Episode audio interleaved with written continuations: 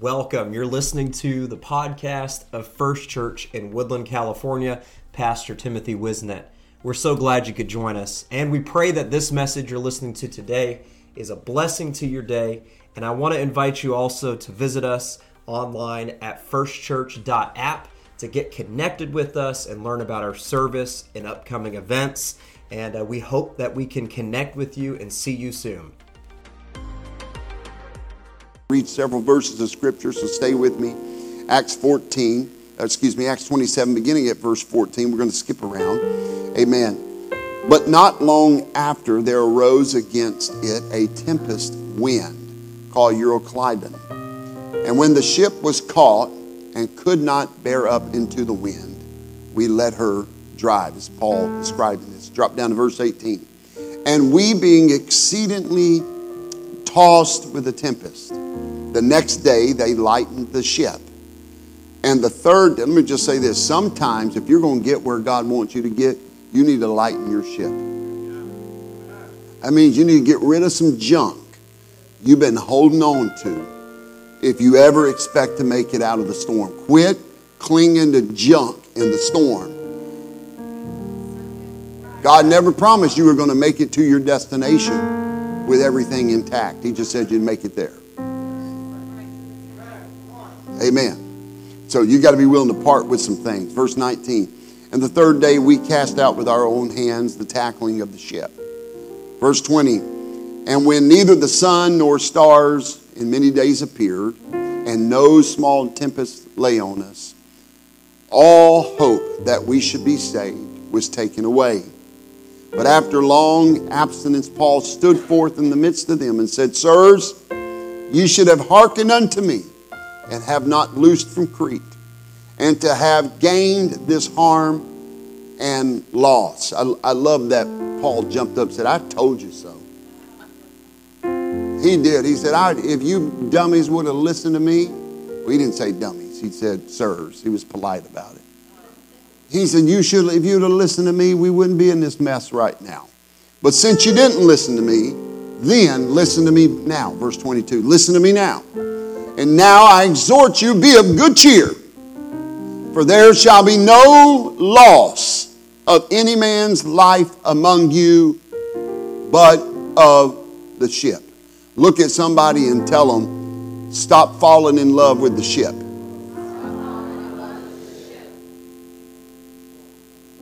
I'm going to tell you, when you're in that moment where life and death hangs in the balance, temporal things don't really matter. He said, let me comfort you. You're about to lose everything. Nobody ran the aisles. Let me comfort you. You're about to lose everything, but your life will be saved. If you were to ask somebody with stage four cancer, the very last days of their life and all treatment and options have been exhausted, and you were to give them an option, either you lose everything you have and you get five years more of good health, or you keep what you have for the last few days and you pass in a matter of days or weeks. Without doubt, one hundred percent of them would say, take all that I have, I'd rather have life. For there stood by me this night the angel of God, whose I am, and whom I serve, saying, Fear not, Paul. Thou must be brought before Caesar, and lo, God hath given thee all them that sail with thee. He said, Paul, don't be afraid. You've got to go up here before Caesar and testify. And so God's going to save your life because God has a plan for you. Now watch this. We're going to shout about this. The angel basically said, Paul, you've got to be taken to court and then be executed, so you're not going to die now.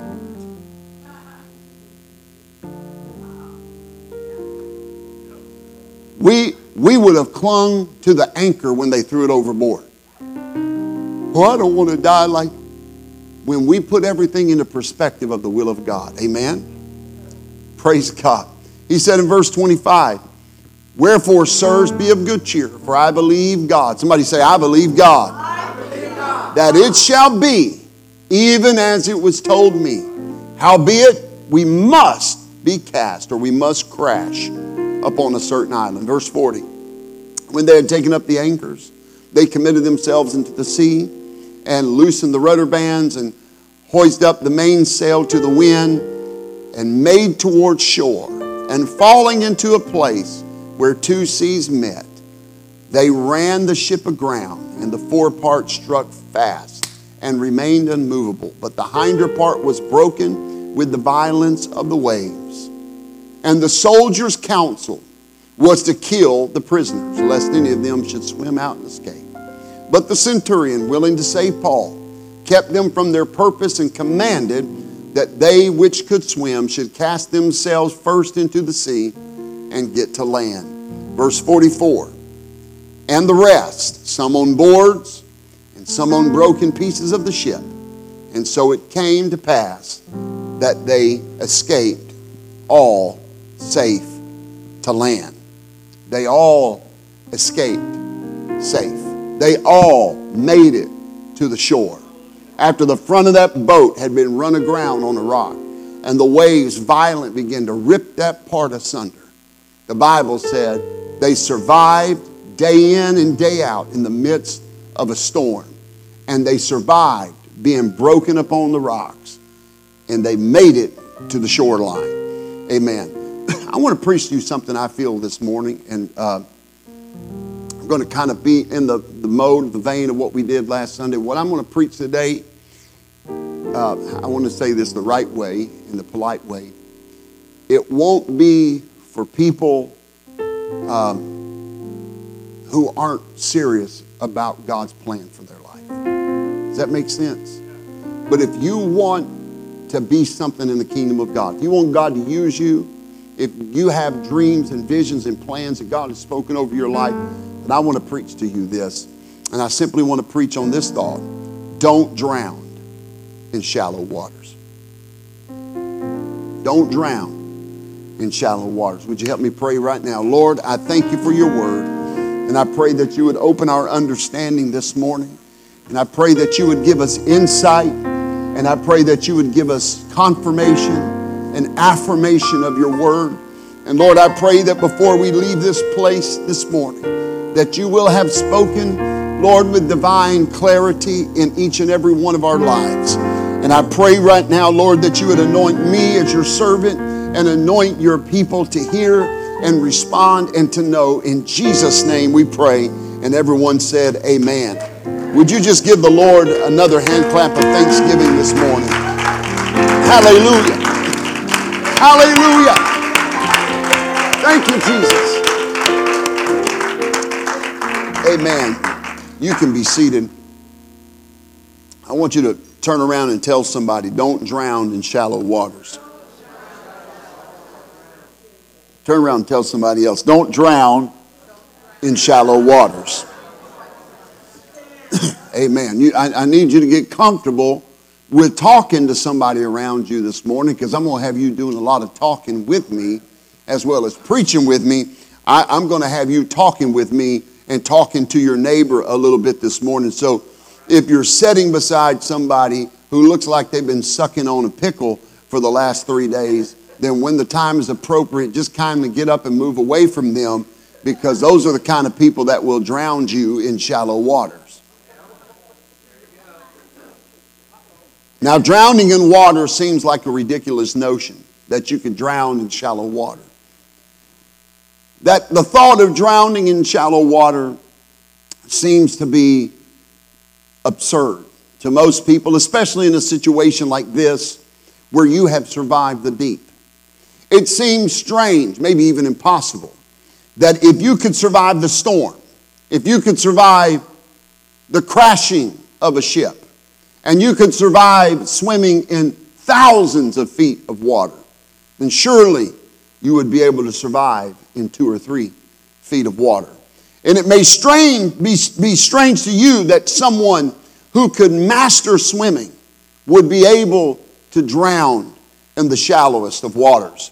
But the toughest times in our life are not the beginning of the struggle.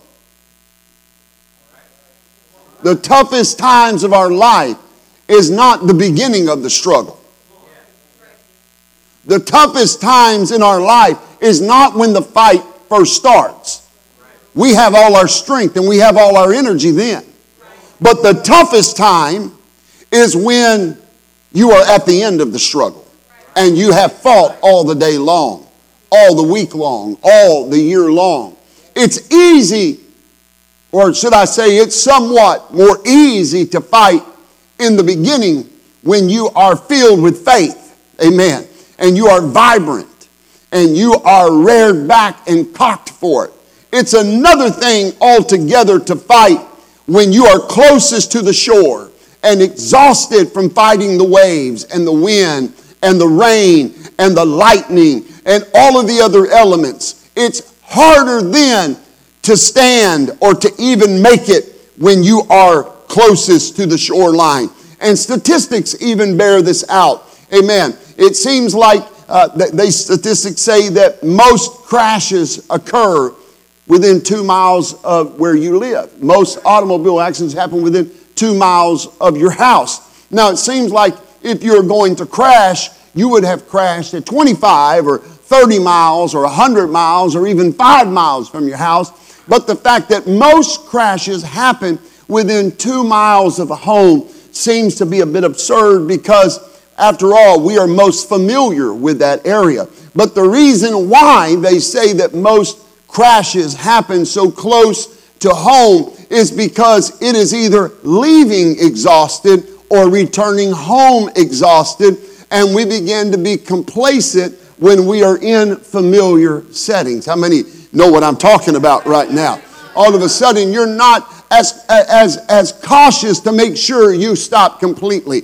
You have driven this route hundreds, if not thousands of times, and you don't see the need to look twice before making the turn onto that street. And this is where most accidents occur, when we are most vulnerable and most comfortable in our life. Amen. But there are times, amen, that when you are the closest to victory in your life, it seems like things become the most difficult in your life. And I'm preaching to people here this morning, amen, that you are so close to the victory that God has for your life. I, I hope you understand what I'm saying right now. You have survived the storm thus far. God has brought you through your life this far, and you can actually see the shore, and the waves and the roar of the wind seems far behind you, but you are so exhausted from the fight, and you are so weary from the journey, amen, that now you're in trouble. You are in shallow waters and in danger of drowning there. Amen. I've come to preach to you this morning, amen, that by God's grace and by God's help, I'm not going to let you drown in shallow waters. If you've got enough strength to fight, fight on. Hallelujah. Look at somebody and tell them, don't drown in shallow waters. In our text today, we're following the Apostle Paul on a journey for the Lord. There are some concepts. I, I just pulled a few life lessons that I want to share with you this morning uh, that will keep you from drowning in shallow water. Amen. So elbow your neighbor a little bit and tell him, are you listening to Pastor today? He's going to help you not drown in shallow water through the Word of God. Amen. Now, I know most churches right now, and, and God bless them, and, and we're not most churches. They're just doing little patty cake for Jesus church services and eeny, meeny, miny, mo, stuff to get you through the holidays. Amen. Because most people are so checked out that they're not even at church, at church. Amen. But that, that's not what the Lord wants for First Church. God wants us raring and ready to go, full of faith when we step into the... Can I just stop and say this, that if celebrating Christmas drives you so far in debt, in depression, amen, then you are not doing it right, and you probably shouldn't do it. It's supposed to be a joyous, festive celebration. And if you think, well, if I don't get all the kids everything they want, then they're going to be disappointed, then you have set them up for a misunderstanding of what Christmas is, and you need to reevaluate what you're teaching.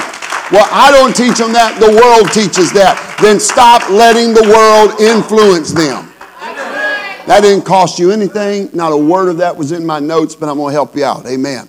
And so I'm, I'm going to give you some, some, some, uh, at least three points that I could that have you denote, amen, here this morning uh, about how you cannot drown in shallow waters. Uh, number one, so you may want to jot these down, write this down if you are a note taker. Amen. Uh, the first thing I want to talk to you about how not to drown in shallow waters would, would simply be this. Don't take the presence of the storm to indicate the absence of God. Don't take the presence of a storm to indicate the absence of God. Sometimes when you enter the storm, and there's all kinds of storms. How many know there's all kinds of storms? There's health storms, physical storms, financial storms, marital storms, emotional storms, job storms, housing storms, vehicle storms. We've been through some vehicle storms this year. There's all kinds of storms.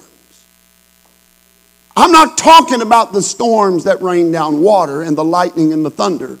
But what I am talking about is the storms that people can't see. Uh, undetectable storms. Storms where you're not walking around with a little rain cloud over your head that everybody can see it raining down.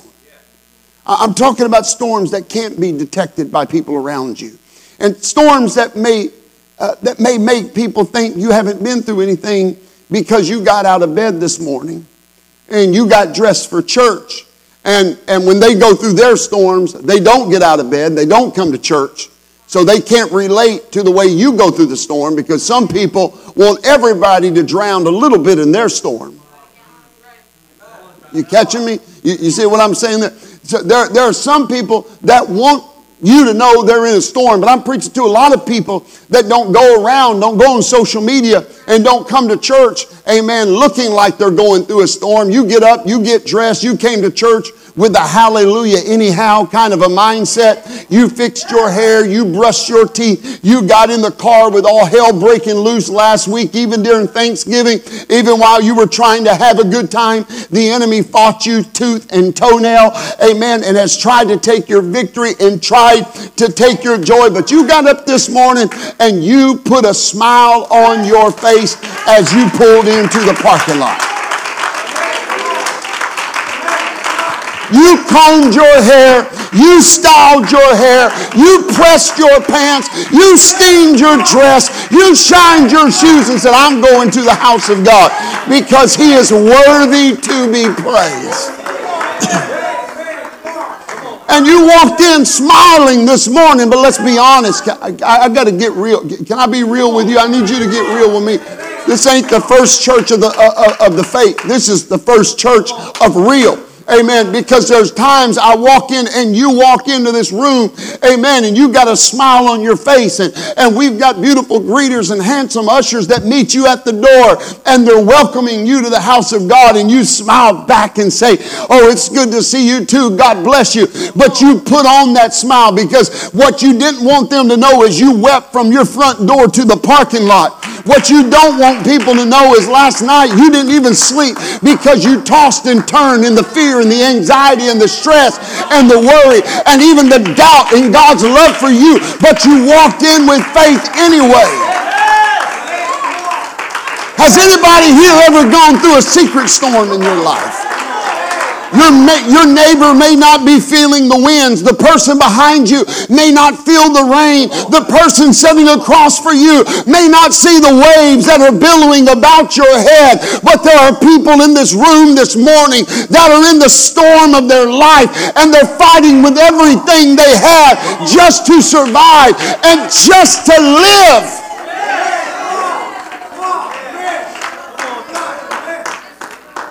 You see, when you're going through a visible storm, somebody will hand you an umbrella. Somebody will give you a raft.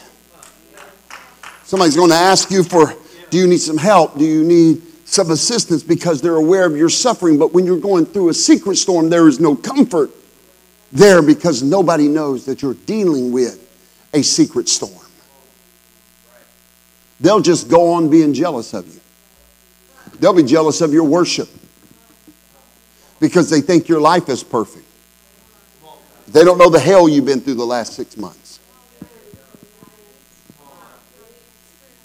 They'll look at your, your worship with, with jealousy and resentment because they think, well, they must just be happy all the time. No, Bubba, it's not that we're happy all the time. It's we've learned God is worthy to be praised no matter what. And I don't praise him because the sun is shining. And I don't praise him when the waves are calm and the seas are as smooth as glass. I praise him because he is worthy to be praised. My worship is not based on my feeling. It is based on the fact God is good all the time. That settles it.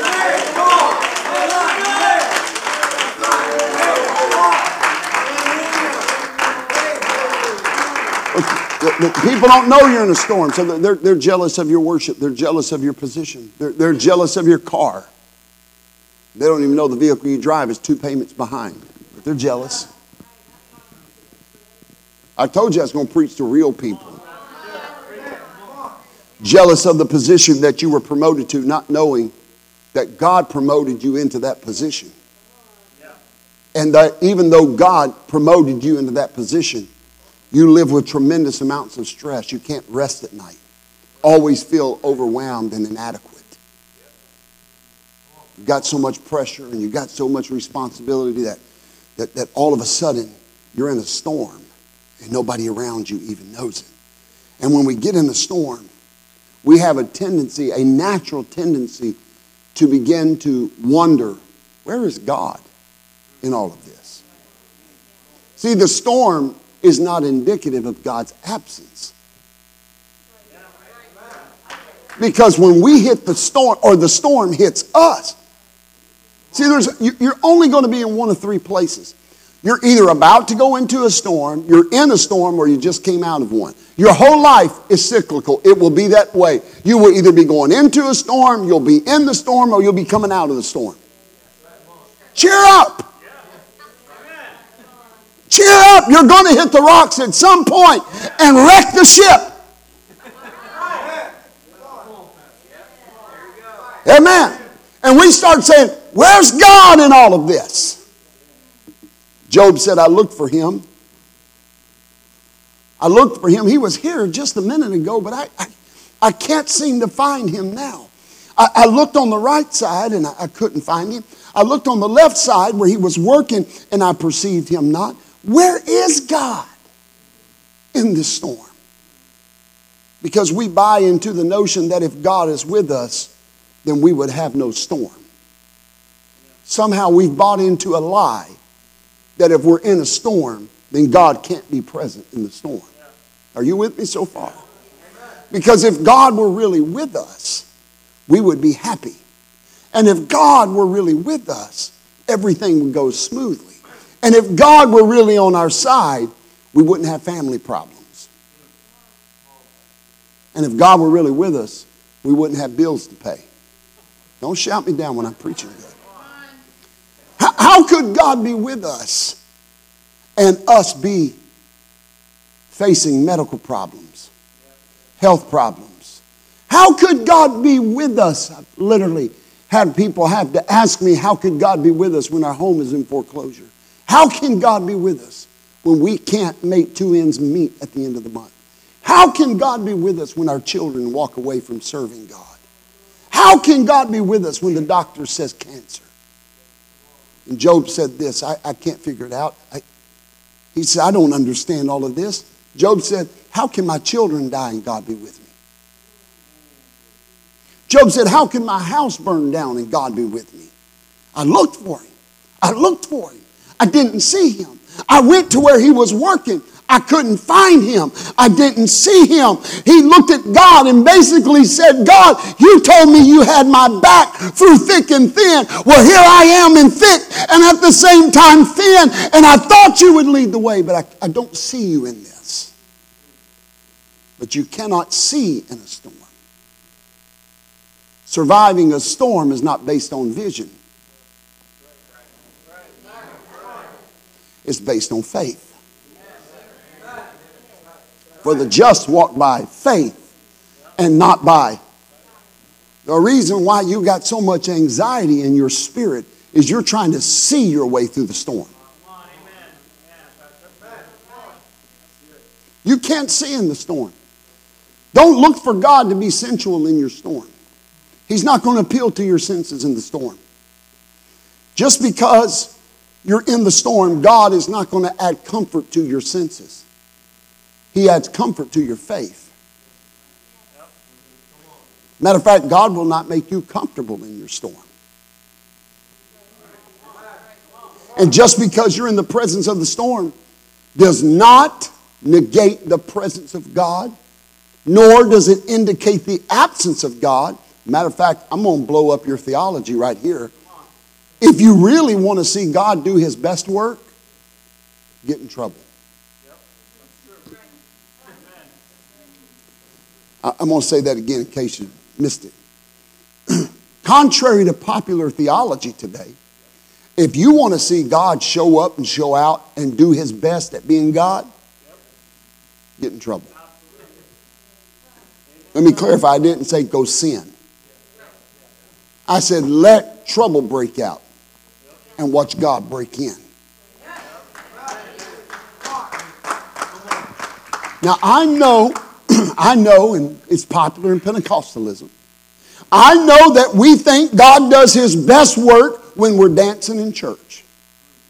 I know that we think God does his best work when we're clapping and we're shouting and we're raising our hand and the music is full throttle and Brother Marcel is beating the snot out of the drums and we're moving and dancing and shouting and we think God is working there the most. No, no, no, no, no, no, no, no, no, no, no, no. That is not where God is God the most. God is God the most, and he shows up the most when all hell breaks loose in your life. Ask the three Hebrew boys. Nobody had ever had God show up like they had God show up to that point. Now I know that God will visit your praise. The Bible said he inhabits the praises of Israel. Now I understand that God will visit your praise, but if you want to know where God lives, God lives in trouble. Oh, I don't, I don't know if y'all are catching this. Because my Bible tells me that he is a very present help in the time of trouble. If you're looking for God, he's in the storm. He, he's in the storm and he may not even say anything, Peter. Peter, he's in the storm. And you may find him asleep at the bottom of the boat. Because if I can say it like this, God is most comfortable in the storm.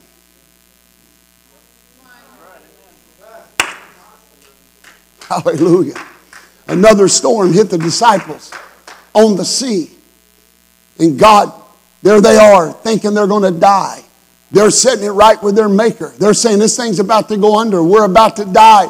And just when they think all hope is lost, all of a sudden, here comes Jesus walking on top of the waves. In other words, Jesus said, I don't miss a good storm. I got to get all up in the middle of this. See, you're in the storm looking at the boat that's about to go under. But what you don't realize is your help is in the storm, not on the shoreline. Your help is with you.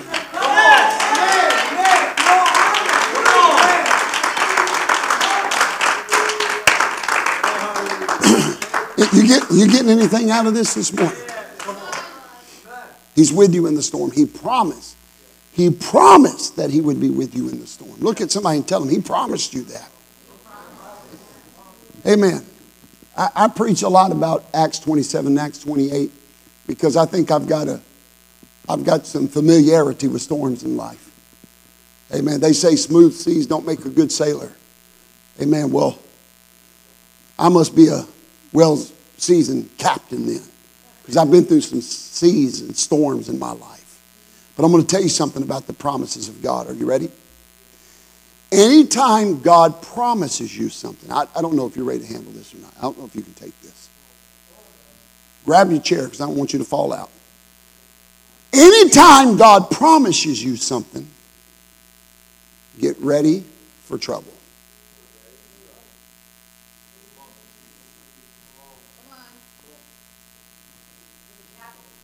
Get, yep, and you can capitalize all of the other ones. Anytime God promises you something, you can be guaranteed trouble's on the way. And I, I know you haven't heard it taught that way, and I'm gonna, I'm gonna splash all in your little sanctified teacup this morning. All of your little Osteen theology. All of your, all of your Benny Hinn understanding of, we're gonna mess it all up this morning. Because promises from God do not promise an absence of trouble. It guarantees trouble. Pastor, I haven't heard it taught that way. I'm sorry. But anytime God promises you something, you better get ready for trouble. Because God, God is a promise-keeping God. I think we forget that sometimes. God is a promise-keeping God. You see, God will also... See, I never promised the obvious. You never promised the obvious, right? I never promised my wife, I'm going to be a country boy. That's obvious. That's who I am. It's in my D N A. I never promised my daughter, as long as I live, I'll have blue eyes. It's obvious. I've never looked at my wife and said, honey, I promise you that as long as I live, I'll be a male.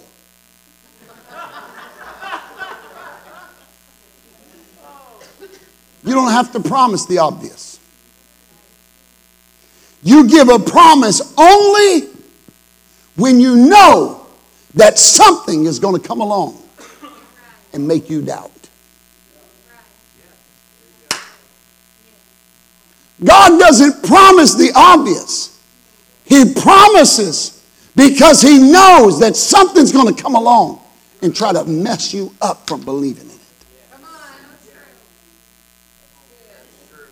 You see, it's like writing a check. If I write you a check, Brother Lucas, and I thought about getting a check from my wife, but I don't even know if we use them anymore.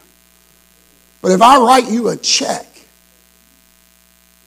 that check is a promise. You, you can't go to Best Buy and spend that check. It's just a promise. If I write you a check, Brother Abraham, for a thousand dollars, and I'm not going to. If I write you a check, that check is simply a promise. You can't spend it anywhere until first you cash in on it. My God, I'm, this is shouting stuff and I haven't even shouted yet. All the check says is, I promise you that what I've written on this check will be available to you at the time that you take it and you withdraw from the promise account. God has written you some checks, but you got to get through some hell between the promise and the bank. While I'm in it, I'm going to hold on the check and say, God ain't never bounced the check. God's never been overdrawn. It's always within his ability.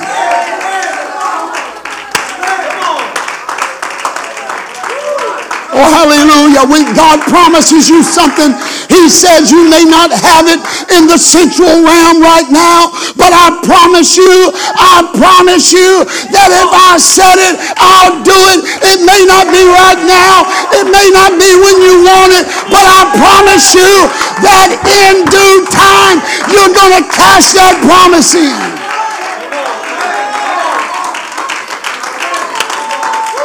My God, I feel like shouting this morning. How can you praise him in a storm? Because I heard the promise. How can you shout when the waves billowing over your life? Because I have a promise. I heard him.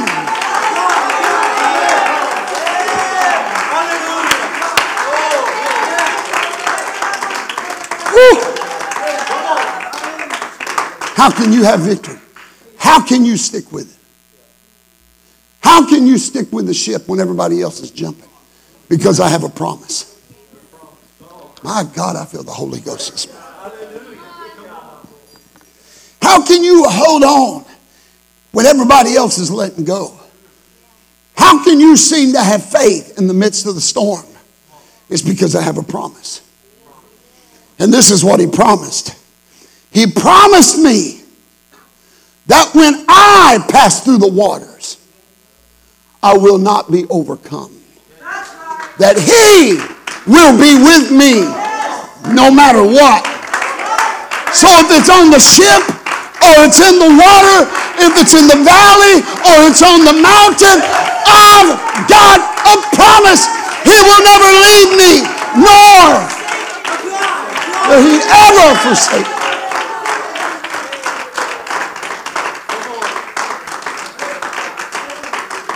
He would not have promised that if his presence would always be apparent. Because God don't promise the obvious. But what he did say is, but you, when you pass through the water, you got my word on it. I will be there with you. You may not see me. You may not feel me. You may not sense me, but I tell you, all the while that you are in the water and you are stroking through the waves with everything that you have, understand you are not swimming by yourself. Even though you don't see me, even though you don't feel me, even though you can't hear me, I want you to know you're not in it by yourself. I'm a very present help in the time. He never promises the obvious. He promises what he knows you'll doubt in the storm. Come on, come on. Come on. Don't be so aware of the storm that you lose your awareness of God in the storm. Don't be so storm focused that you miss God's presence. I wonder if Peter would have done better steering the ship from the bottom of the boat instead of steering the ship with the sensual realm where the storm lives. Because the real guide of the ship was not the rudder in the boat. The real guide of the ship was sleeping in the bottom of the boat. Let me ask you a question. I know this may seem elementary, but let me ask you a question this morning. Are you steering your life based on what you see? Or are you steering your life based on what you believe? Well, I'm going to go ahead and say it. I'm already in it. I'm going to roll up my britches a little bit and keep on walking. How much do you settle for? I know when it lands, I can hear the ooh. How much do we settle for? Because we'll just take whatever can float us in the storm rather than the promise of God. How many jobs have wrecked families because they were taken out of desperation?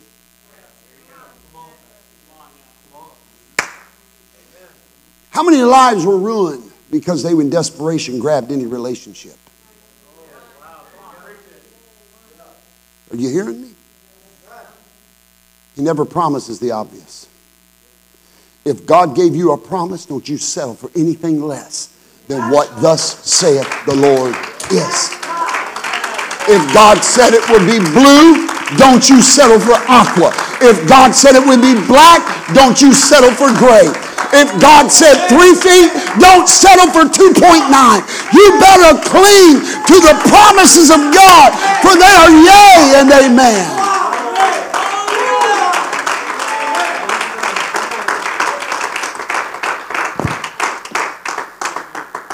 Look at somebody and say, listen to Pastor, he's talking to you. You don't steer through the storm based on the conditions of the storm. You steer through the storm based on the solidarity of your faith, that you understand that this too shall pass. That this storm is not upon me to kill me, but it is just what I must pass through to get to the promise of God. Now let me just settle this right now.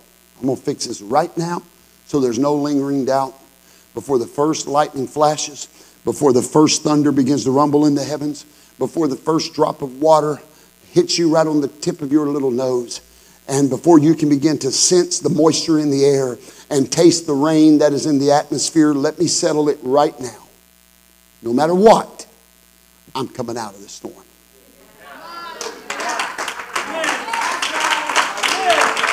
I'm coming out of this. You're coming. You need to turn to somebody, shake them a little bit, and say, I'm coming out of this. This storm will not be my graveyard. I'm coming out of this.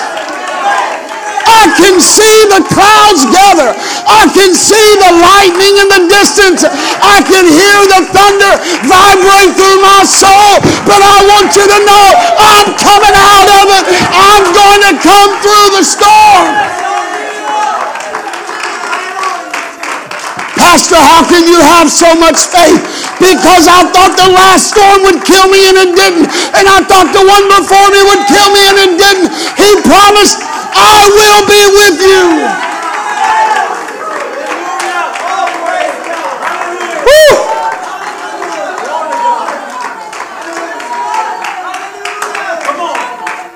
I'm coming out of this.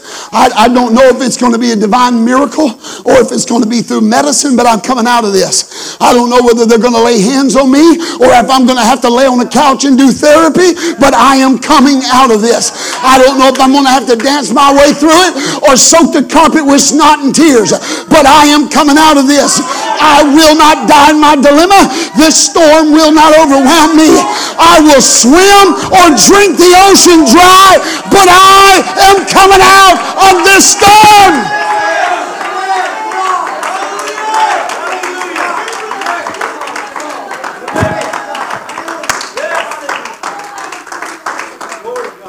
Look at somebody and shake them and say, I'm coming out of this. Don't tell them you're coming out of this, because you can't promise them that. You don't know if they've got what it takes. You don't know if they're committed enough to the promise. But if you are, you can look at somebody and say, I am coming out of this.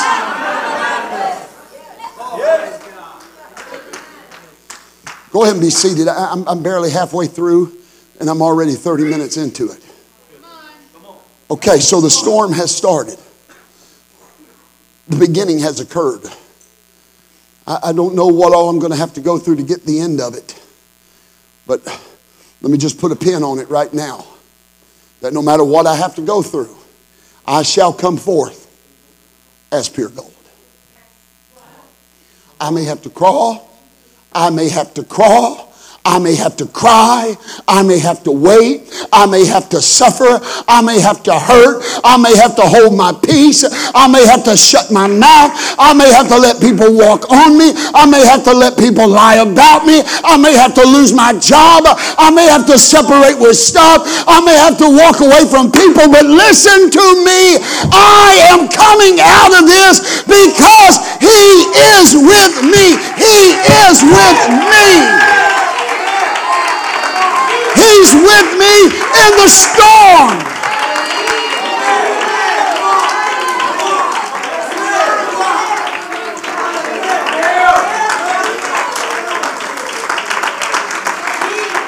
He He's with me.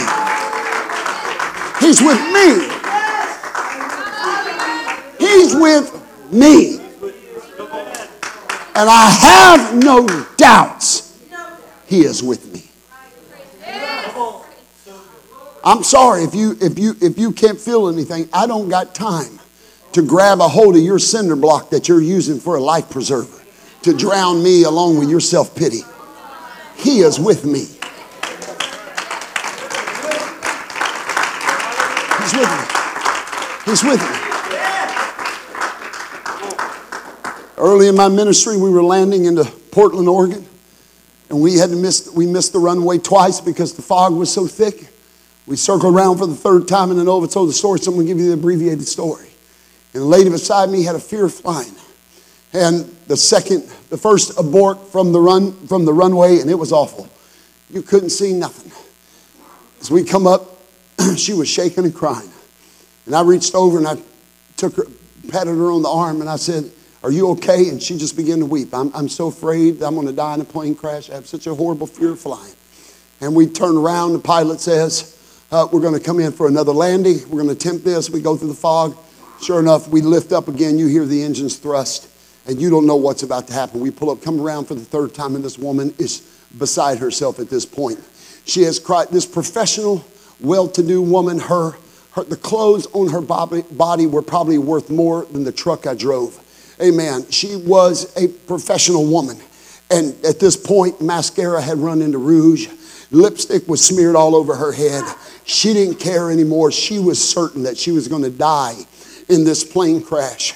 And then I looked at her as I was patting her on the arm. And those fifteen terrible, agonizing minutes of trying to land in Portland, Oregon. Amen. And, and as we were about to come in, and the pilot said um, uh, to the stewardess and the flight attendants, ready, we're going in for, our, for a, a final approach. And if we don't make this approach, we'll go to Seattle. And as we were coming in, she, she began to visibly, she began to shake. And I thought she was going to vomit. She was so beside herself. And I reached over and I grabbed her by the arm. And I looked at her and I said, "Ma'am, you have no reason to fear."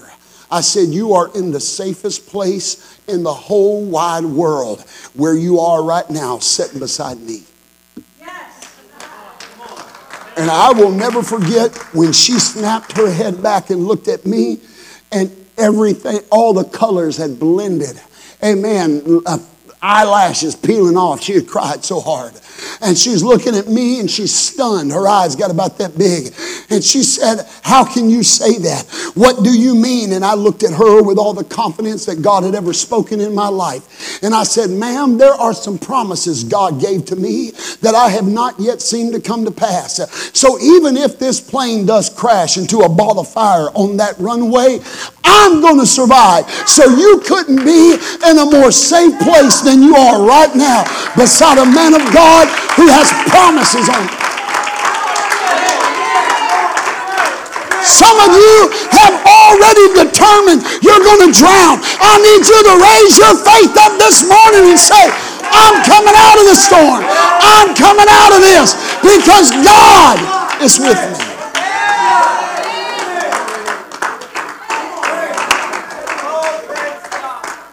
And I still believe that. God has promises on my, listen, I don't care if they drop a nuke on top of my head. I'll survive it. Because God's promising things I haven't seen come to pass yet. And Sarah, I don't care if you are ninety. If God said you're going to have that boy, you're going to have that boy.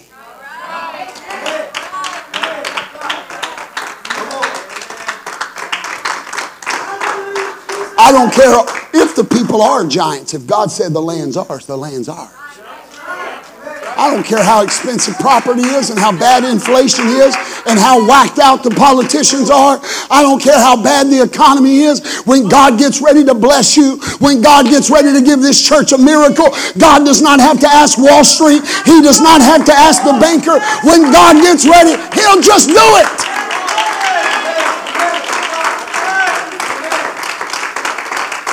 Because the Lord, somebody shout, "The Lord is with me." The Lord is with me. So I'm going to settle this right now. I'm not alone in this. I'm not by myself. The Lord's with me in the storm. And oh, let me tell you something, Storm. While I'm on this, let me go ahead and fix this one too.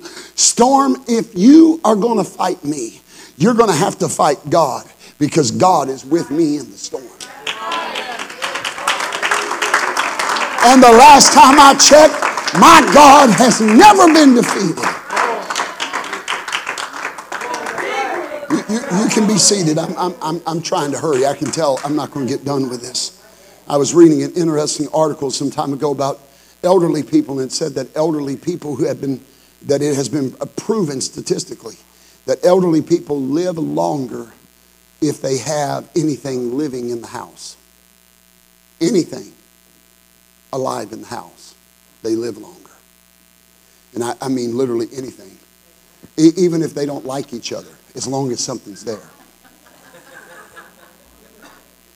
You see, Even, even if it's just somebody you argue with, science has proven it, that elderly people that have something alive in their house live longer. It gives them a purpose. Amen. You, you got somebody to argue with? Thank God for it. You got somebody who rolls your eyes at you? Thank God for it. Amen. Statistically, you live longer. I know it sounds crazy, but it blew my mind too. And, and then they said it doesn't even have to be a person. If, if they've got a cat or a dog or a goldfish to feed or something to worry about, something to take care of, something to do, they will live longer. Because the worry of taking care of something that is dependent upon them, oh my God, gives them a... See, you are cursing your worry, and God says, I put it in your life to give you a purpose to wake up in the morning. And you don't got to shout about what I'm going to say, but I'm preaching to somebody real. Amen. If it wasn't for that spouse, if it wasn't for that child, if it wasn't for somebody depending on you, you would have ate that bullet a long time ago. You'd have drove the car off the cliff a long time ago. But God allows buffers in your life. God allows these things in your your life so you can hold on and say, I've got a reason to live.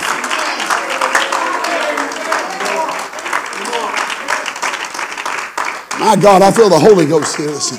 In other words, what I'm trying to say is I'm not in this thing by myself. And what the scientists concluded was, even if it's a goldfish or a pet gerbil, as long as there is something else present in the house that's alive, they will live longer.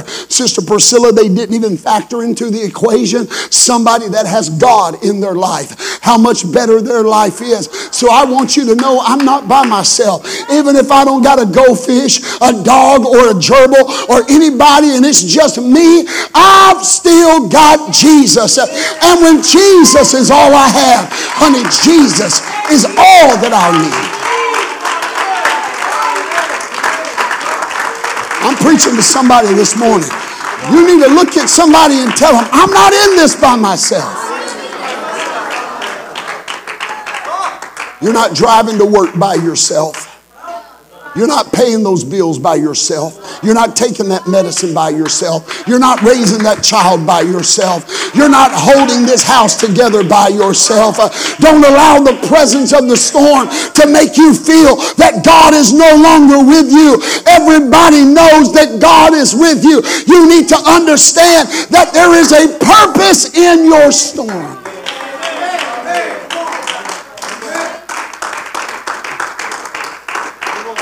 Amen. Amen. I'm, I, I'm trying to hurry. He's with me. The Lord, look at somebody and tell him, he's with me. Uh, look at him and give him a big old duh. Duh, he's with me. I hope he's with you, but I know he's with me. The Lord is with me. Matter of fact, God's been with me a long time. God's been with me for forty-three years. He's been with me. All my life, the Lord has been there. Every day that I wake up, he's been there. When I lay my head to rest at night, he's been there. Can anybody witness what I'm saying right now? When I look back over my life, through the storms that I've been through that I didn't think I would make it through, I can testify to you this morning, he was there all the while. And if it had not been for the Lord who was on our side, I wouldn't have made it this far. But I'm here today by the grace of Almighty God.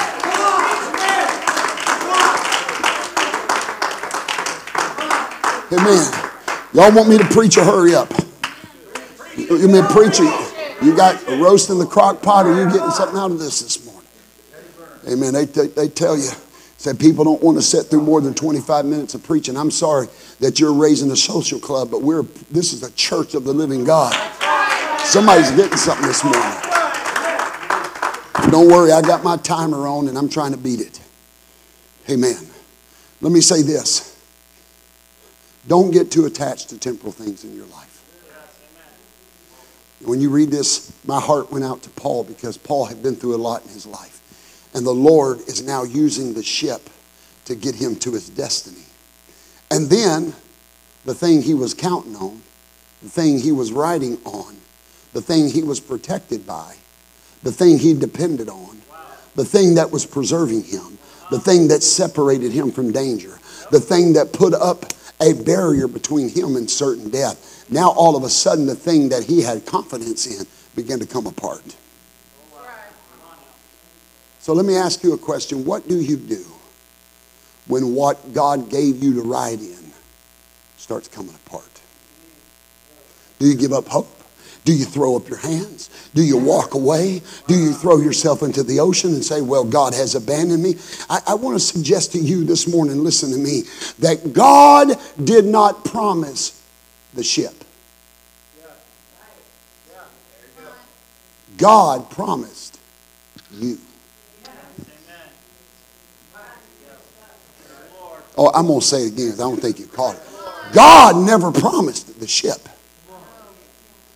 God promised you. He didn't promise that the ship was going to be with you always. But what he said was, is I am going to be with you. You're mad at God because your ship has been wrecked. And God said, it was never about the ship. It was about me the whole time.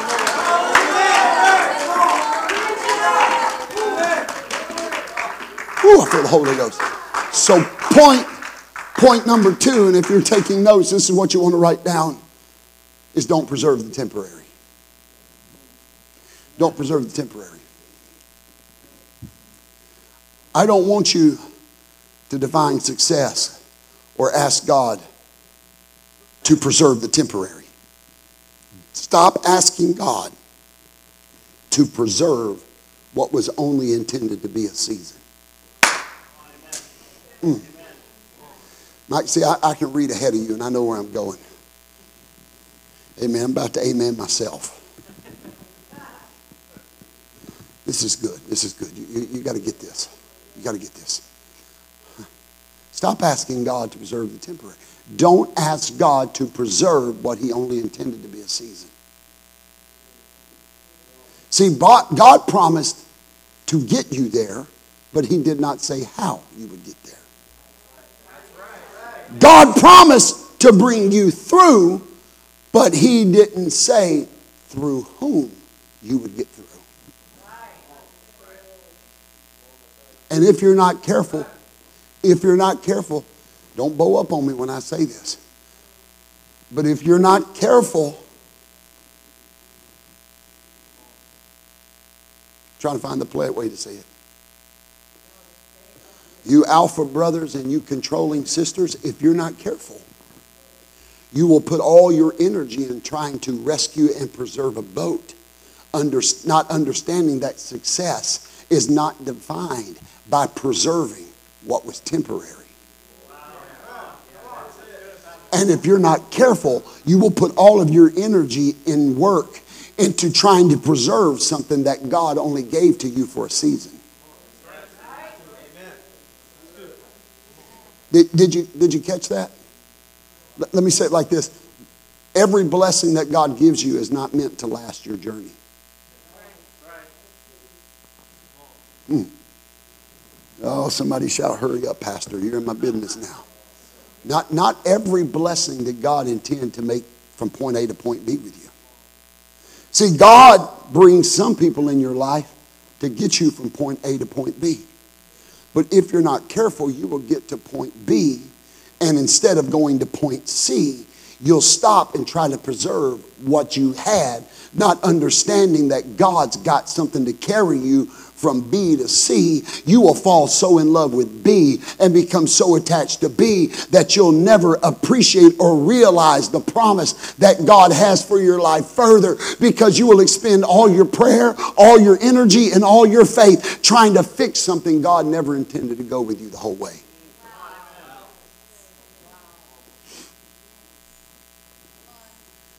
I, I'm saying that just because the ship comes apart doesn't mean you have to come apart.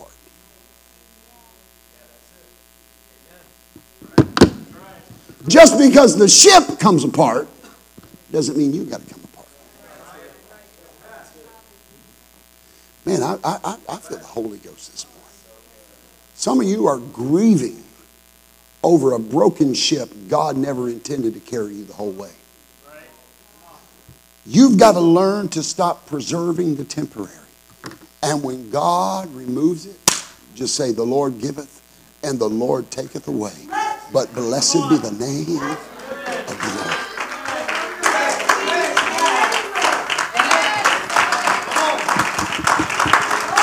See, some of you are still mad at God because you lost that job. You loved that job, but that job was only to get you to a career. And now you're missing your career because you're bitter at losing the job. Somebody help me right now. You're mad at this over here when God said, I only gave you that to get you here. But what I have from here to there, you can't take that there. You've got to leave that there. If you're going to get here, you've got to trust me. You've got to swim. You've got to...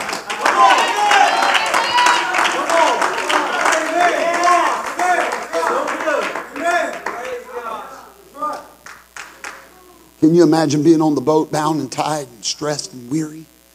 Can you imagine the thing that you was counting on to get you to the other side? The job that you thought you'd retire with to get you to the other side? The house you thought you would have for the rest of your life? That relationship you thought would always be there? That friend you thought you were B F Fs with, best buds, ride or die, everything? All of a sudden that is now out of the picture. How many of you have ever lost some stuff in the storm? Hey, let's, let's get down to where the rubber meets the road. How many has ever lost some people in the storm? How many has ever lost relationships in the storm?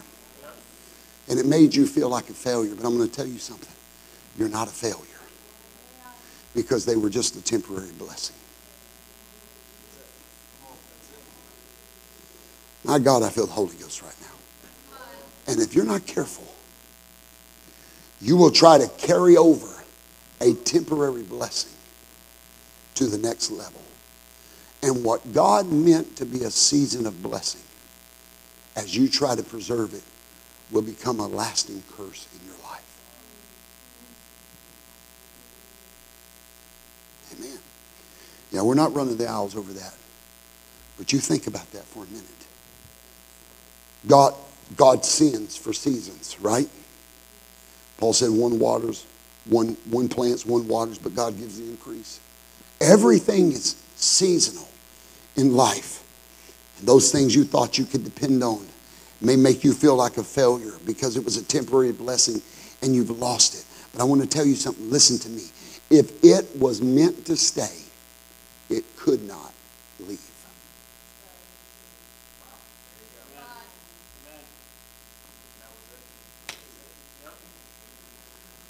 If it was meant to stay, it could not have left. I, I, I'm going to say that again. If it was meant to stay, it would have floated too. In fact, the destruction of the boat could be God announcing, you've arrived at your destination.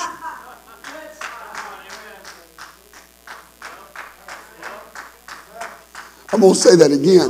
The destruction of your little boat on the rocks could very well be God saying, congratulations, you've made it.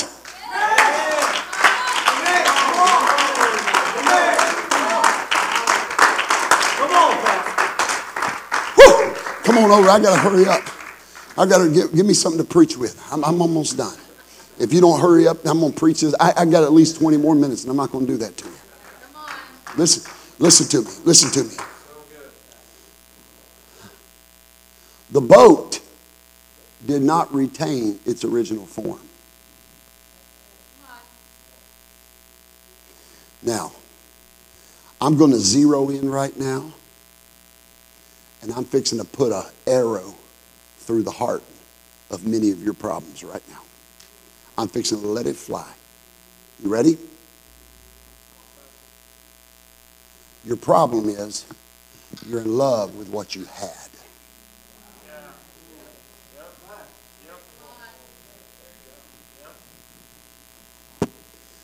Well, glory. You're in love with what you had. Hear me. And if you think that if your life does not retain the shape that you started with, you don't think that you can get where you're going. Wow. Wow. See, here's the thing. The boat didn't cease to exist. It just took on another form. Let me say that again. The boat did not cease to exist. It just became another form. Oh, it wasn't as comfortable. It wasn't as glorious. But the Bible said, even when life takes on a different form and it's all broken into pieces, grab a hold of a piece of what's left and hold on with everything you have. Because my Bible says some on boards and some on broken pieces, but that they all made it safely to the other side. Because your struggle is not the storm. Your struggle is trying to keep the ship together when the ship was never made to get you to the shore in the shape that it was in.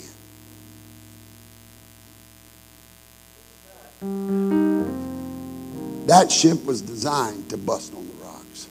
But Pastor, I like my first class cabin on that ship. Pastor, I liked my window balcony view on that ship. That's the problem. You fell in love with the ship. The ship was never designed to get you there the way you got comfortable. Oh, but God so uniquely designed that rock, that reef, that close to the shore. And God so designed the Euroclydon, the storm, to push your vessel into that rock and bust it to a million pieces so you would stop having confidence in the ship and start having confidence in His plan. Don't drown. Shallow waters. You're a lot closer than you think you are. And just because things are broken in your life doesn't mean you cannot survive it. Let, let, let me try it on this side of the church. Just because things are broken in your life doesn't mean you can't survive the storm. I'll try it over here. Just because things are broken in your life doesn't mean you can't survive. Let me try it over here in the middle. Just because things, the promises of God are busted in your life doesn't mean you can't survive. It means your faith needs to get creative.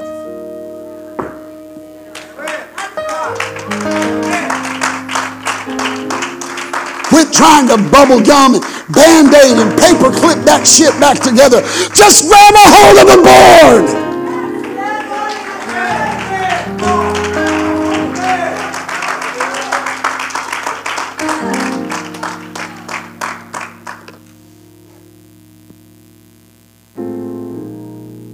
What I'm telling you is that you can't be saved by what it was. You can only be saved by what it is now. stop grieving the fact that your blessing was busted on the rocks. That was never meant to be a graveyard. And I know you're exhausted. Stand with me. I know you're exhausted. Oh, I've got so much more to preach. My God, I wish I had time. I wish I could preach it better so I can get through with time. I, I, I, there's so much more, but I feel I need to stop here because my pastor always taught me the mind can only retain what the seed can endure. Here it is. You've survived the storm. You can't see right now. The Bible said they were still in the storm, Sister Cindy, when they crashed into the rocks. And when the winds and the waves thrust them over the side, and that wooden ship broke to a million pieces, when they hit the water, the Bible says every one of them grabbed a hold of something and made it the rest of the way. If you, if you study that reef that they hit, that rock, how many's ever been to a place where there's a reef just outside the shoreline? It's shallow. You, you can you can swim and it'd be kind of deep, and you can stand up on a reef. I was in Hawaii doing that with spearfishing, and we swam in these little pools that were in the reef, and you could, water was only that deep. You'd stand up, then you'd step over, and boom, it'd be twenty feet, thirty feet deep, and you could spearfish. And then when you get to the edge of the reef, it'd be about knee deep, and then you place your face underwater, looking through your snorkel mask, and it was an abyss. It would drop thousands of feet, just drop like that. This place was just like that. They hit that reef, and it busted the ship to pieces. But they got over. The waves pushed them over. They held on to, they were, listen, they had been fighting this storm for days, twenty-four hours a day, seven days a week, through the night, through the day. They couldn't see the sun, the stars, the moon. They didn't even know how to navigate because the storm was tossing them to and fro. Until finally, it shattered everything. And what had been their comfort now is laying in a million pieces in the ocean. And when you get past that rock, the Bible describes there at Melita, the waters become very shallow. If you're not careful, if you're not careful, you can drown in shallow water by being so exhausted, trying to keep things God never intended for you to take to the shore. I don't even got time to preach it, but the Bible didn't. I, I, I read, read this five thousand times. Maybe not literally. Maybe it was four thousand nine hundred ninety-nine. I read it over and over because I thought, Brother Reuben, that when Paul got to the shore, he built the fire. But that's not what the Bible said. And I thought that somebody from the ship, when they got to the shore, built a fire. But that's not what the Bible said. The Bible said when they got to the shore, there was a fire there. Don't drown in shallow waters trying to hang on to the broken things in your life. Stand up. Pastor, I'm too tired to swim. You make your worst mistakes exhausted. You don't have to swim. Just stand up. My Bible tells me, having done all, just stand. It's a war in your mind telling you you're not going to make it. But I'm telling you, you're not going to drown in shallow waters. There's a fire sitting on the beach right now that God himself has preserved for you. Don't drown in shallow waters. He didn't promise he'd save my boat. He said he would save me. So I'm not going to drown in shallow waters. I'm closing with this. You are so much closer than you think you are to the promises of God being realized in your life. You're so weary with the fight. You're so exhausted from the storm. You're to the point of spiritual delirium. Listen to me. Stand up. You're there. listening. Just start walking. You think, listen, if you survive swimming at a thousand feet, you'll survive at four feet and you'll survive at two feet. And I don't know about you, but I'm walking toward that fire right now that God has prepared for me. That thing that God has, oh, I feel the Holy Ghost right now. That God has prepared for me. I'm coming to that fire right now. I'm coming to it right now. My pants may be soaked. My shirt may be ripped and torn. My hands may be free. I may have sand between my toes. I may have salt water in my eyes and in my ears. But blessed be the name of the Lord. I'm not going to drown in shallow waters. I'm moving on. I'm stepping forward. Come on, lift your hands where you are right now. Come on. Come on, that's it. In the name of Jesus. In the name of Jesus. Hallelujah. Hallelujah. Come on. Come on, child of God. Come on, child of God. This isn't any ordinary service here this morning. This isn't an ordinary service, oh, but God is preparing you for greater things, from glory to glory, from glory to glory. You're not going backwards, you're going forward. I rebuke the spirit of backsliding. I rebuke the spirit of doubt. I rebuke the spirit of fear in the name of Jesus. This storm was not sent to destroy you. This storm was sent to liberate you from the things you thought you couldn't make it without, from the people you didn't think you could survive without. I've come to tell you in the Holy Ghost, you're stronger than you think you are. You can make it further than you think you can.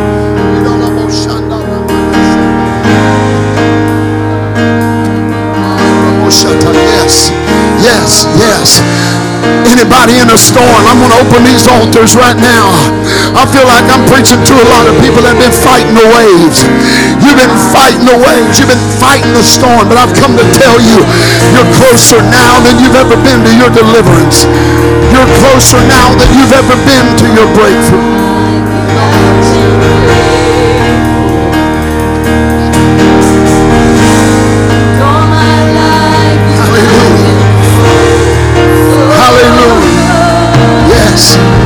You're going to make it.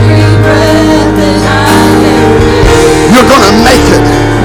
You're not just going to survive, but you're going to walk in the promises of God. Oh, yes. For everything that God has promised shall come to pass. In the name of Jesus. In the name of Jesus. If He said it, will He not perform it? If He promised it, will He not keep it? Don't drown in shallow waters. You're too close now. You're too close now, my sister. You're too close now, my brother. Float on in.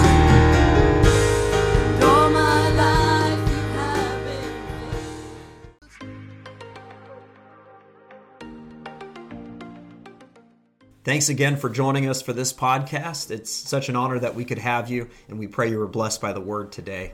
We want to stay connected with you, and so give us a follow on our social media pages on Facebook or Instagram. You can find all of those on our website at first church dot app. You can also stay connected with us through that uh, website, and you can download it as an app on your phone from there. And so until the next time, we pray you're blessed. Have a great week in Jesus' name.